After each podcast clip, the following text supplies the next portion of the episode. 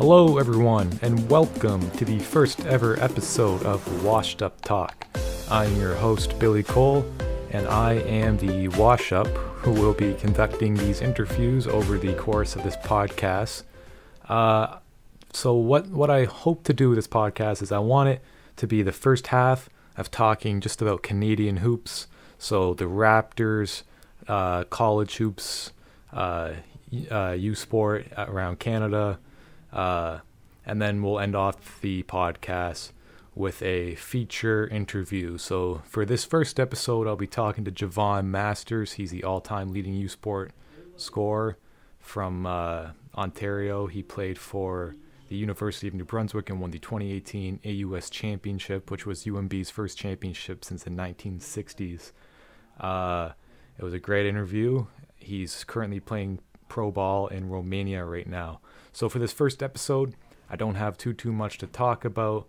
Um, I will touch a little bit on the Toronto Raptors right now in their current state. Uh, we know the trade deadline had just passed, and they elected to keep Kyle Lowry, their aging point guard, who is the heart and soul of the franchise. And of, of course, they dealt Norman Powell to the Portland Trailblazers for Rodney Hood and Gary Trent Jr. So, for the Kyle Lowry uh, deal, not really, but I I I think it was the wrong move. That's what I'll say about Kyle Lowry. Uh, I know Masai Ujiri had some talks with Philadelphia, Miami, uh, the LA Lakers. Of course, Philadelphia went out and got George Hill, so that took them off the table early on in the trade deadline. Um, but Ujiri wanted Tyler Herro from Miami, and if if Miami wasn't going to give up Herro for James Harden, and I love Kyle Lowry, but he's not at the same level of of uh, James Harden. So if they weren't going to do that, I couldn't see them giving up Tyler Herro for for Kyle Lowry. But what really surprised me was the fact the Lakers wouldn't give up uh, Horton Tucker for Kyle Lowry. That was the uh, deal breaker for both sides. LA wouldn't give him up. Toronto wanted him. Didn't happen, and now the Raptors have Lowry for the rest of the season. Um, at first, I thought maybe Toronto could make a push for the playoffs.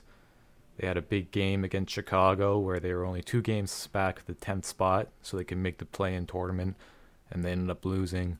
They've had some bad luck. I know Fred VanVleet's been out for a little bit. Kyle Lowry, we were just talking about him. He he hasn't been playing that much. Siakam just isn't uh, great as a number one option. I still think he's got time left to prove himself, but I don't think it will happen. He just he's inconsistent. I know tonight he's not going to be playing against Cleveland because he needs a rest. I'm not sure what he's going to be resting from. Uh, we really need VanVleet back in the lineup and Powell. Um, but the Powell deal, it was okay. You know, Gary Trent's been playing pretty good for the Raptors. Uh, he had that big night against Golden State. I think he was a plus 54, which is just ridiculous. It was a franchise record. Uh, but, you know, Gary Trent Jr. is kind of a I wouldn't say necessarily a downgrade. He's definitely not as good as Powell, but he's like a younger version of him. And so far, you know, he seems to be loving Toronto. He he's been he's been um, saying "We the North" on Twitter. I think he's said it more than Kawhi ever said in his tenure with Toronto.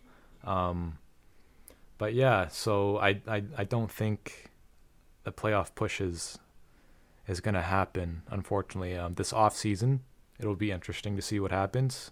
It'll be the most exciting yet unclear offseason in Raptors history if they elect to let go of Kyle Lowry and not re sign him, and Chris Boucher, who I'd love to see back next year.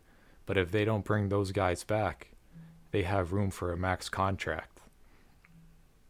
You have guys in the Raptors core such as VanVleet, OG Anunoby, and Siakam, who can really be the core of the future and can compete for a championship.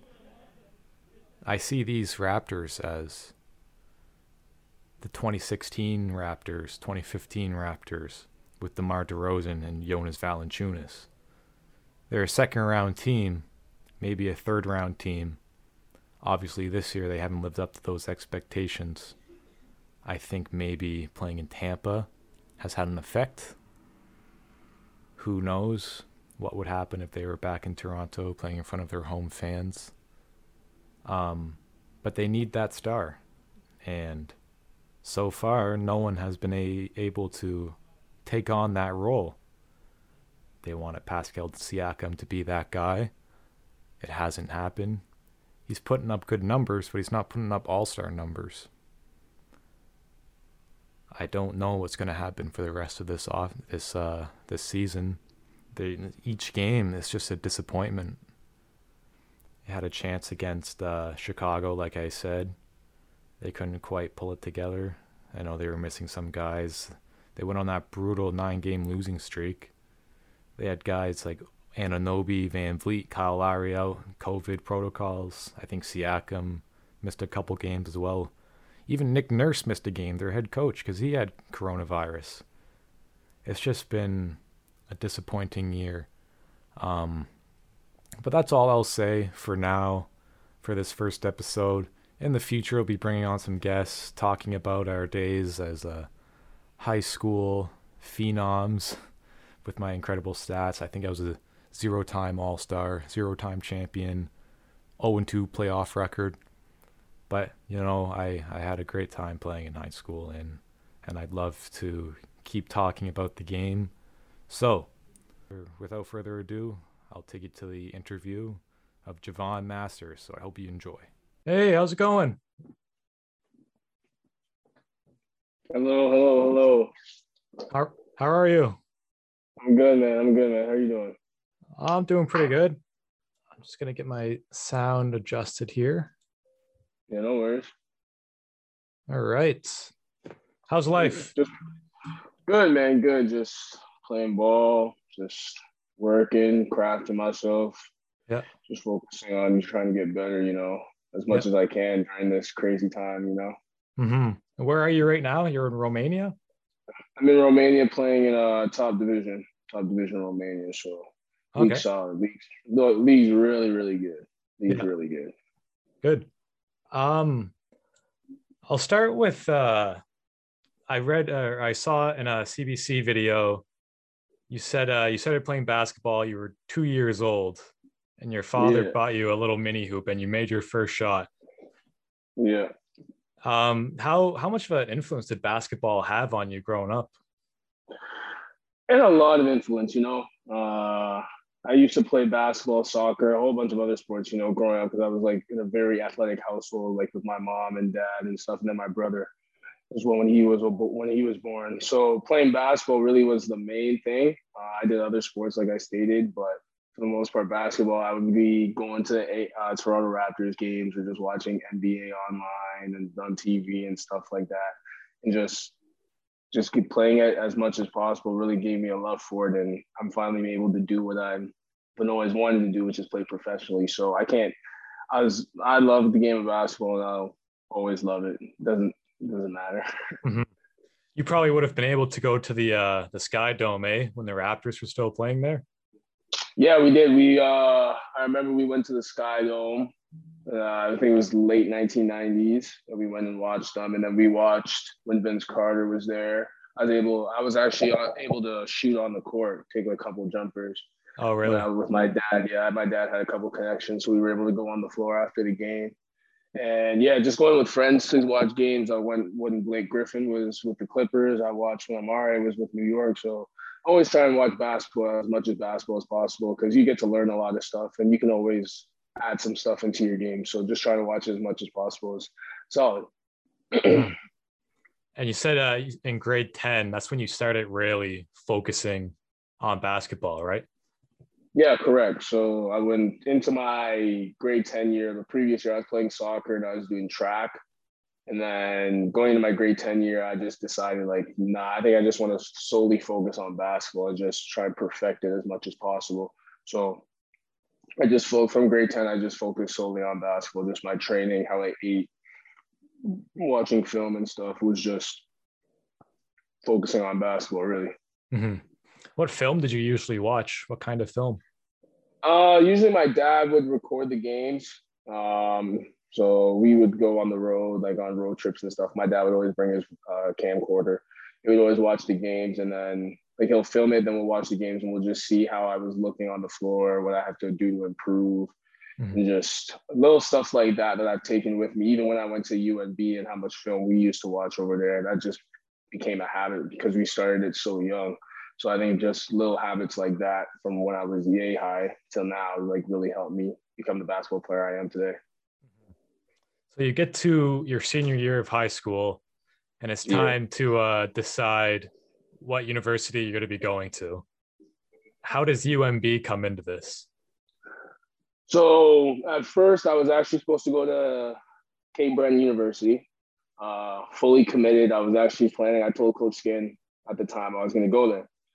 So then he says that they have a couple guys that he recruited over me and stuff. So after after he told me that, I was like, all right, you guys are out of the picture. So my trainer at the time, Kyle Julius, got me in touch with Coach Baker, took my visit, and then maybe two weeks later, I committed to UNB, and then I had my provincials, and then once it hit, I think July, that's when I went out there and then just started to get myself acclimated to the campus and prepare myself for a crazy five years.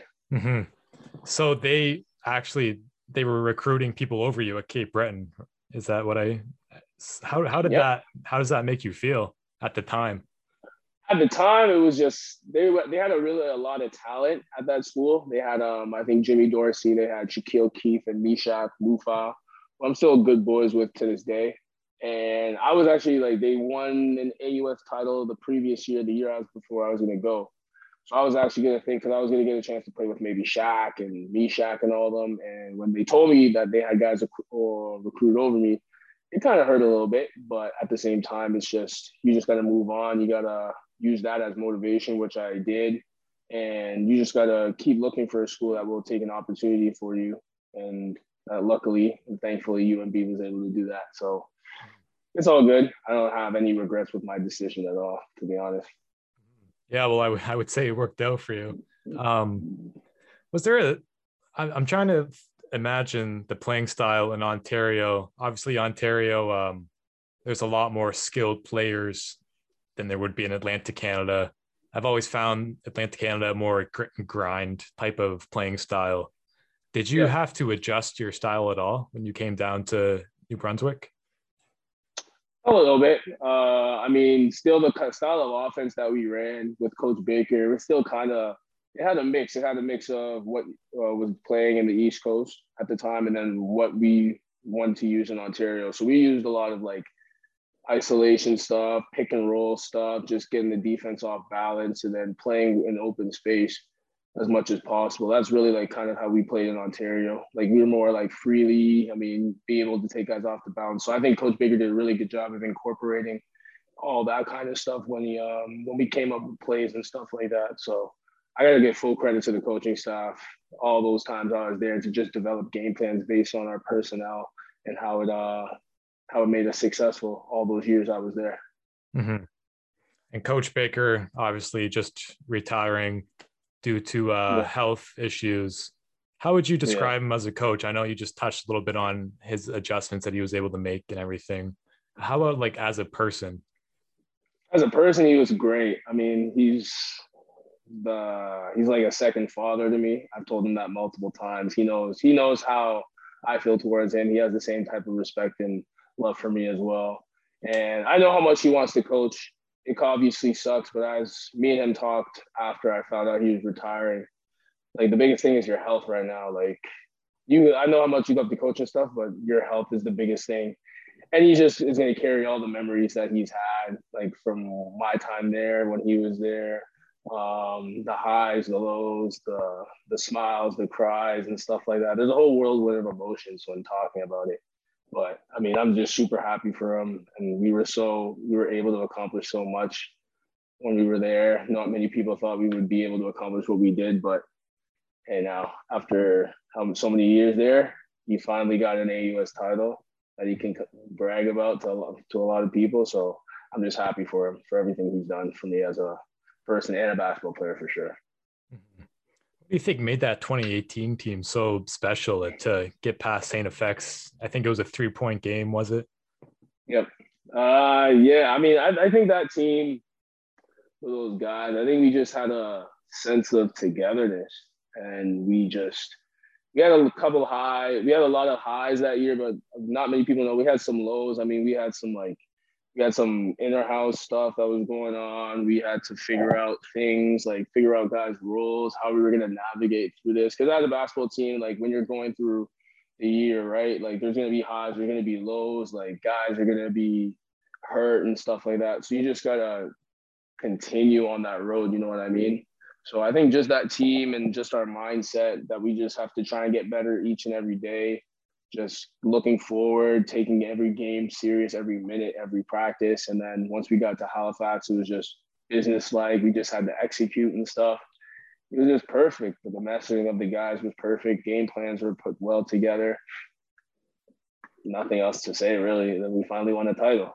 It was, mm-hmm. just, it was just a perfect blend of everything. Like everybody was so hardworking from the coaching staff to the players. So yeah, it was great. What were some of those lows that may have happened? I think we went on like a couple game losing streak that one little part of the year against Dal and Acadia. And I think we were just we watched the game as a team, those two games as a team, and we just tried to fix some stuff. We had a because we were in both those games. Those are the type of the lows I'm talking about. Just knowing that we can play much better than actually what we were playing.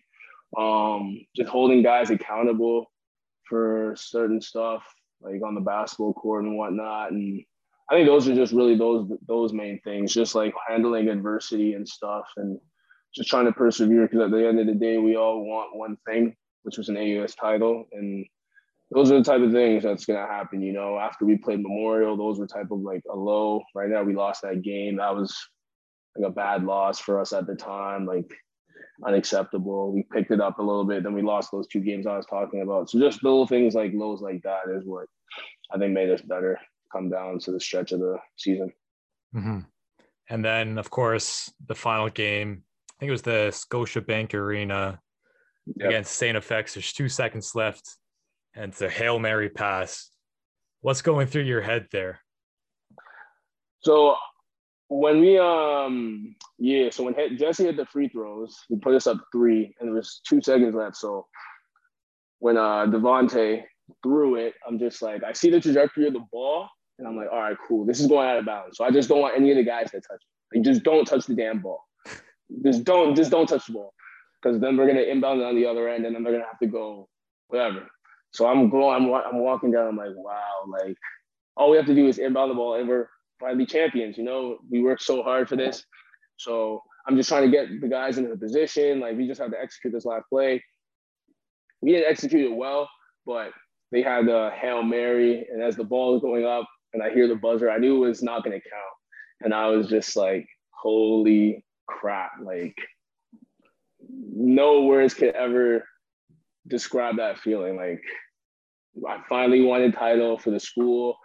Uh, that huge weights lifted on my shoulders. Like, so many emotions. Like, it was ridiculous. And I was able to hug all the guys because it was a whole team effort that whole season, that game. Found Coach Baker, Coach Daly, all that. So it was just great. It was just a phenomenal game. A credit to St. FX. Those guys really had an unreal tournament to that point, beating Acadia and Dal. But I'm just so proud of the guys, and we were able to accomplish something that prior to that wasn't done since 1967. So mm-hmm. love those guys. Love those guys for sure. You remember what maybe the locker room was like afterwards? Maybe anything uh, Brent Baker had said to you guys? Oh man, um, I know the guys we were we were on the floor for like another like 20 minutes. Guys were taking photos with the trophy, with the mesh, and just you get your piece of piece of the mesh or whatever. But once Coach Baker came in, like we all just sat there and just exhaled and just was so thankful and excited that we finally accomplished what we set out to accomplish. Like all the times that we went into the Scotiabank Center my years previous was really like disheartening, always going there, always coming a little bit, little bit short each year, but finally breaking through and winning that just was so relieving for all of us. Uh, Coach Baker was pretty so ecstatic. I remember we were getting dressed and um, me what we were a couple of the guys left already to go to the bus, and me and him we were sitting across from each other, and we're just laying down, like sitting there, and we just look at each other. And we're like, it's about damn time, right?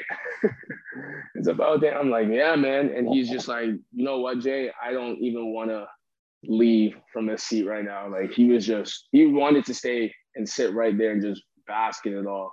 But we were just ecstatic bringing the trophy out back to the bus and just all the support that we had that entire weekend was phenomenal from all the UNB alumni. So I'll never forget that night for sure. Did you feel a sense of leadership with it being, was it your fifth year, I think, right? You played five years. Yeah. How do you think your leadership propelled the team to victory? I think it was good. I mean, um, prior to the season, I was able to go with, um, I was able to go to Taiwan with those guys and play for the national team. So I think being there for a month or so with those guys just really gave me an idea of how I wanted the team to practice, how we wanted to act and stuff like that. So just coming back to UNB, training each and every day and just figuring out how with ways with Coach Baker to get our team to go in the direction we want to go. I think those were the things I was able to do. And then I think a lot of guys as well. We did a lot of team building stuff. We did a lot of stuff like guys were getting in the gym, I think, was, yeah, a lot of guys were in the gym. Just it was like a competitive. It was a very competitive team that we had. Like if a guy was in the gym, like nobody else didn't want that guy to be in the gym. They wanted to go into the gym as well and just get better lift and all that other stuff. So I think just stuff like that really helped the team still keep rolling. Guys were being competitive and in practice too. So I think it was just a healthy, competitive atmosphere that we had with the team. So I think me as well having that same type of attitude in practice and wherever really helped us keep going and keep going and keep playing through any type of adversity that we had. I do want to backtrack a little bit because I know you mentioned the national team. Uh, so yeah. back in 2013 or 2013, we saw Anthony Bennett, the first Canadian to go number one, Andrew yeah. Wiggins the year after, and then guys like Nick Stauskas, Tyler Ennis. Many were considering the golden age of Canadian basketball. And some are saying that came from the Vince Carter effect. Mm-hmm. Would you say you were part of the Vince Carter effect and how and the Raptors influenced you growing up? Yeah, definitely. Uh, not many people were really into basketball back in the early 2000s. Um, so when the, they heard about the Toronto Raptors team, I heard about Toronto when I was younger. I was very interested in like everybody, everybody in Toronto was talking about Vince Carter everybody was taught like you couldn't go anywhere in Toronto without hearing about Vince Carter. So it was he had a huge influence not only just in Toronto but in Canada as a whole. So I think with him introducing a lot of kids to playing basketball and then just how crazy the game has come from then till now is just a testament to where it started with him and where it's gone with guys like DeMar DeRozan and Kyle Lowry and uh, Kawhi for that brief little stint that he had there, just stuff like that. Really just keeps pushing the game forward here in Canada and stuff like that. Yeah, for sure. Because mm-hmm. there was a, a bit of a, a, dead point with the Raptors after Carter left. We had Chris yep. Bosh for a bit, but the the playoff drought was a little bit. Uh, they weren't doing so hot, but then 2014 happens and they trade Rudy Gay and everyone thinks they're done. But Kyle Lowry, he he and DeMar DeRozan start a little playoff streak, and then of yeah. course Kawhi Leonard comes. What do you see the the future of Canadian basketball with the Raptors winning a championship? Do you think it's going to become even more popular? Definitely, uh, definitely for sure. Uh, I never, I know a lot of people never thought that we would see an NBA championship here in Toronto or in Canada as a whole. So just just that off rip.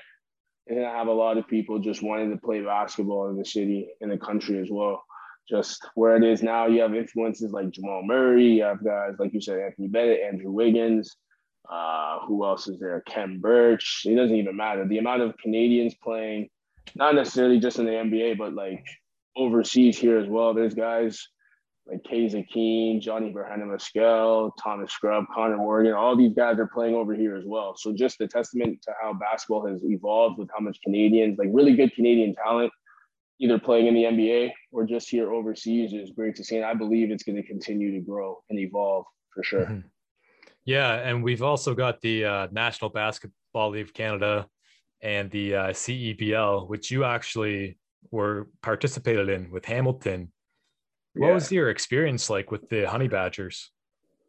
It was cool. It was great. Um, just the competitive atmosphere that was there, uh, playing against really high level guys. That a guy that's played high division, high level Division One, uh, high level leagues of Europe, uh, even NBA. Uh, just practicing with them for that summer, playing a little bit here and there was really good for me. Just with my mindset coming over here, because if I'm able to play, score, defend and feel like I belong, where I feel like I do belong on any t- given court that I step on, uh, that I can just go anywhere here in Europe and play. And that's what I've been able to do here in Romania as well. That's just like the mindset that I was able to go from there and bring it here. So it's been good. It was a good experience for sure. Mm-hmm. Yeah. And so you you're in Romania and you were in Spain, I believe. Yep. What went into that 2018 off season when after you graduate from UNB and it's time to uh, move away from university basketball and transition into professional? Yep, I'm good. I'm good. Sorry, Wi-Fi kicked out a little bit. My fault. Oh no, that's okay. Um, so in 2018, after you guys win the AUS, uh, you graduate from University of New Brunswick, and it's time yep. to uh, transition away from university and into professional basketball. What was that off yep. season like for you? So, I mean, after I graduated, my parents came for my convocation. I had to pack up all my stuff. That was a bittersweet moment. I'm not gonna lie. Just campus I've been on for five years, school completed. So then they just drove, picked me up, and then went back to the house, to the crib. And going into that summer, first to start, I wanted to just relax and chill with my friends and just not even think about basketball, you know, because the whole season was wild. I was just so exhausted from the season and just wanted to relax. Like, cause school was also a big thing as well. So then I just started getting training back in, getting myself back in training mode. And then I ended up signing with my agent at the time, Demetrius uh, Seymour with Blacktop Management. And then um, I, he ends up getting me that contract in Spain. And uh, that Spanish team was uh. That was a really good experience for me as well. I mean, playing a little bit here and there, learning from all the vets and on the team and stuff like that was really good. Uh, we made the final four, so I can't I can't complain about that. I mean, it was great. It was a really good experience playing in Spain and then coming here to Romania as well. Like I said, top division uh, for Dinamo. Uh, we went we went to another Final Four last year before COVID hit. So, I mean, it's been good. It's been good. I can't complain about the two two, two countries I've played in so far, but we'll see. We'll see what happens with next year as well. Mm-hmm. What's life like uh, as a professional athlete during uh, Corona nineteen uh, uh, restrictions? Uh, it's it's cool. I mean, I don't really unless I'm going to practice or I go to the store to get some stuff. I'm really in my room, not really going anywhere. Uh, I have my PS4, so I'm just watching Netflix and just keep checking in with people at home, checking in on the fam, the friends, and making sure everyone's good at home. Just simple things like that. I don't really try and go out as much. I mean, curfew. We have curfews here as well, so it's it's whatever. Got to be in your house by eleven. Okay, it's all it's all good. Don't. The only thing that bothers me living over over here is because of the the ambulance. I hear the ambulance literally like five times a day. There's a hospital literally down the street, so literally yeah. five six times a day. I just hear the ambulance just blaring in my ears. Yeah, I've heard some sirens throughout the uh the past couple minutes here. it's it's ridiculous. It's ridiculous. Uh, you mentioned your family, and I do want to ask about your uh, your brother Marcus Masters. So, yep. my older sister, who actually went to UNB as well during the time you went there, she yep. played basketball as well. I've always felt like there was a sense of rivalry. Like I I want to be better than she was. Do you feel yeah. that with your brother? Of course, of course. We're just super competitive with everything. Uh, basketball, when we're playing PS, like PlayStation, doesn't matter. We're always super competitive. So um, I I remember joking with him after he hit that game winner against uh, Cape Breton that he was the first Masters to win a playoff game in the in the family, and that irked me so much. I was so mad when he told me that. But I so I always tell him I was like, hey, I got an AUS title up on you, so until you get that, you can't say anything. But nah, he's just we're just super competitive, and I'm just super proud of everything he did his freshman year, uh, becoming on the all rookie team and just handling all the expectations that people had of him. And he's just going to continue to get better both on and off the floor. He's now has a year under his belt. And um, I think I'm going to see, you guys are going to see a jump from him and just um, him just locking in more and just being better, doing what he can to try and win a title for the school. Mm-hmm. Right. And something else he wouldn't have is the uh, the scoring record. Yeah, can you take he, can you take me through that that game against St. Mary's when you uh, when you passed the record? Uh yeah, for sure. So I mean, there was a big thing going into it. Uh, I think I was 26 away from breaking the record. So we were playing SMU, and I think we were trying to get. I think it was after we lost. I think it's after we lost to Acadia, the that Dal Acadia weekend, or I think we beat PEI twice or whatever. So I think we were going into that weekend against SMU saying like, all right, we need to get these two. Like we got to get these two. We got to build some more momentum.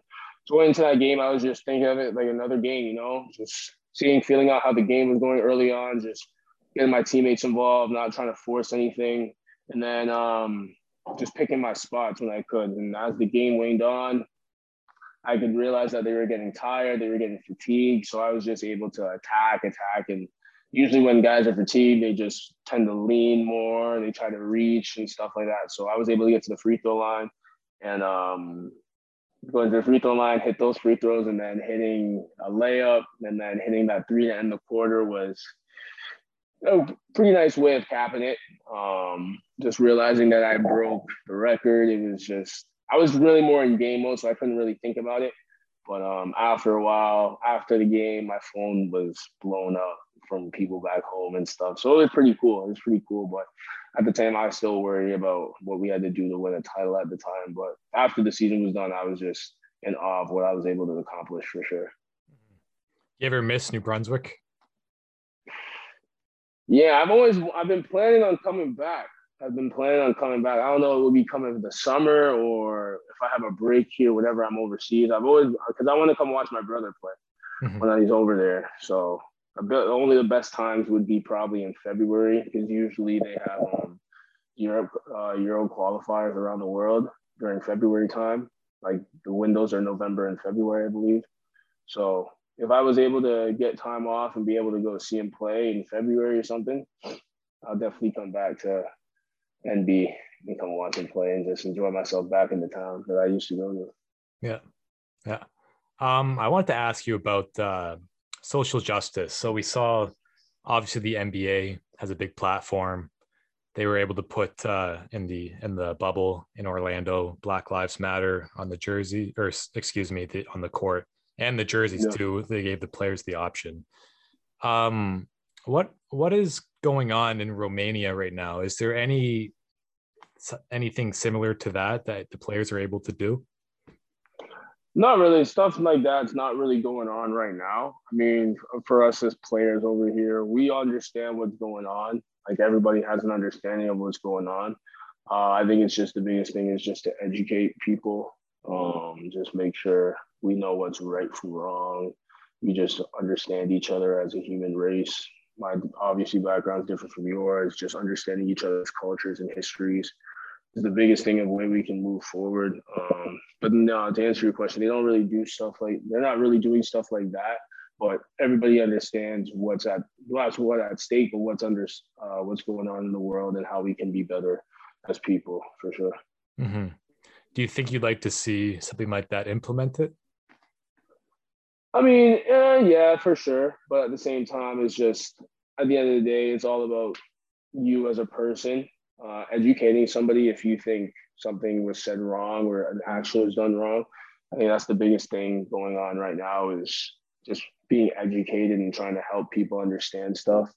Uh, that's what's going on in the world, and that's what I think continues. You just got to learn, try and learn something each and every day, is the biggest thing I can think of right now, to be honest. Mm-hmm. And before we wrap things up, is there anything uh, uh favorite UNB basketball moment? Um, well, obviously the AUS title game is a favorite. Um, the SMU game was. Uh, hmm. Oh, okay. Here's one. Here's one. It involves Coach Baker too. So, um, every so you know how Coach Baker used to coach at St. FX, right? I have a Baker story. Yeah, this was a this is a funny Baker story. So he used to coach at St. FX. So every time we went to X, wanted to win at no matter what. Like if we lost against X, he was livid. He was pissed. So I remember one year we um this was uh, my second year, my second year when we were ranked at the time. I think we were ranked like number five or something in the country or something like that. And we go to X and we're playing them. And we um we played, we were super sloppy with the ball, just making dumb decisions, whatever this, blah, blah, blah. So we're down by like I think seven or six or something at halftime. And we get into the locker room and Coach Baker comes in. He knows this story too. He comes in and he's just like, You guys are playing so bad. This just goes irate at us, just goes on and on and on and on. And he's just like, this does not look like a team that's ranked seventh in the damn country. This blah blah blah. You guys better wake the hell up. Going on and on. I can't say what he was saying, but you guys understand the gist. Mm-hmm. understand the gist. Get out there and we just flip the switch end up winning the game by like six or five or whatever. Matt, I think I remember Matt Daly had 20 that game, just came up super clutch in the second half.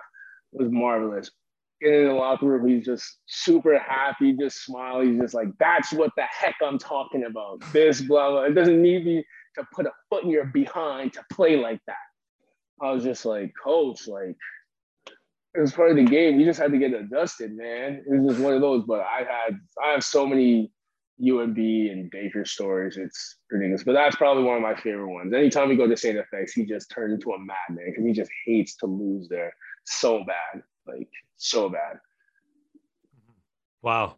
So it's just a matter of adjusting and you think the pep talk really fired you guys up? Yeah.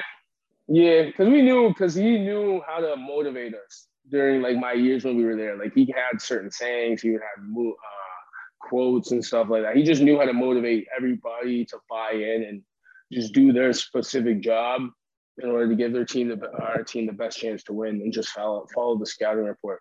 And majority of the time, that's exactly what we did. We went to the playoffs every year. Me and him talked. We had a 67% winning percentage when I was there with him.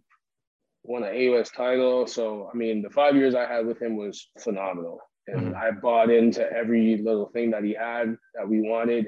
Um, he trusted me, I trusted him, and he knows how I feel. I will always love him no matter what. He has the same thing for me too. So, I mean, it was great. It was just a great five years with him for sure, and I'm gonna I'm gonna miss him coaching for sure.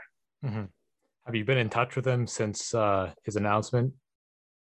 Yeah, me and him. It's actually funny because um, he's uh he doesn't really FaceTime anybody. He doesn't FaceTime. Like he doesn't do the face to face like that. Right. He usually just calls people on the phone. So like with me, I can't really call. So I only can FaceTime him. So he says I'm really the only one that he FaceTime. So the first time we actually FaceTime, he like had the phone and he was like this. So I looked at it, I was like? I was like, what are you doing, man? Like just hold the phone regularly. Like you don't have to hold it back like that. And he's gotten better with the adjusting. So yeah, we FaceTimed uh, based on the the day actually it was announced. And what did he uh, tell uh, you? Just um, it was a pleasure. Uh, I have so many memories with you. Um, those things will never go away. The bond that we created will never go away. Um, he just told me that his health is the biggest thing he wants to focus on right now. And I told him like, hey, I understand. Um, I'm not gonna tell you not to coach and whatever. I your health is the most important thing right now. So he's like, yeah, no, he um was happy to coach me, coach my brother. Um, the memories, like I stated, were phenomenal. He doesn't even a lot of he even told me like a lot of people think like the AUS title was his favorite moment. Like obviously it is, but his favorite moment is more of um, the road trips and uh, just bonding and just getting to know everybody because you can't really take those memories away. Like just those bonds we create, those will never go away. So it was good. It was a great. We talked for like an hour and a bit before I had to go to practice. So it was great talking to him. I'll talk to him here again and stuff like that. So mm-hmm. great.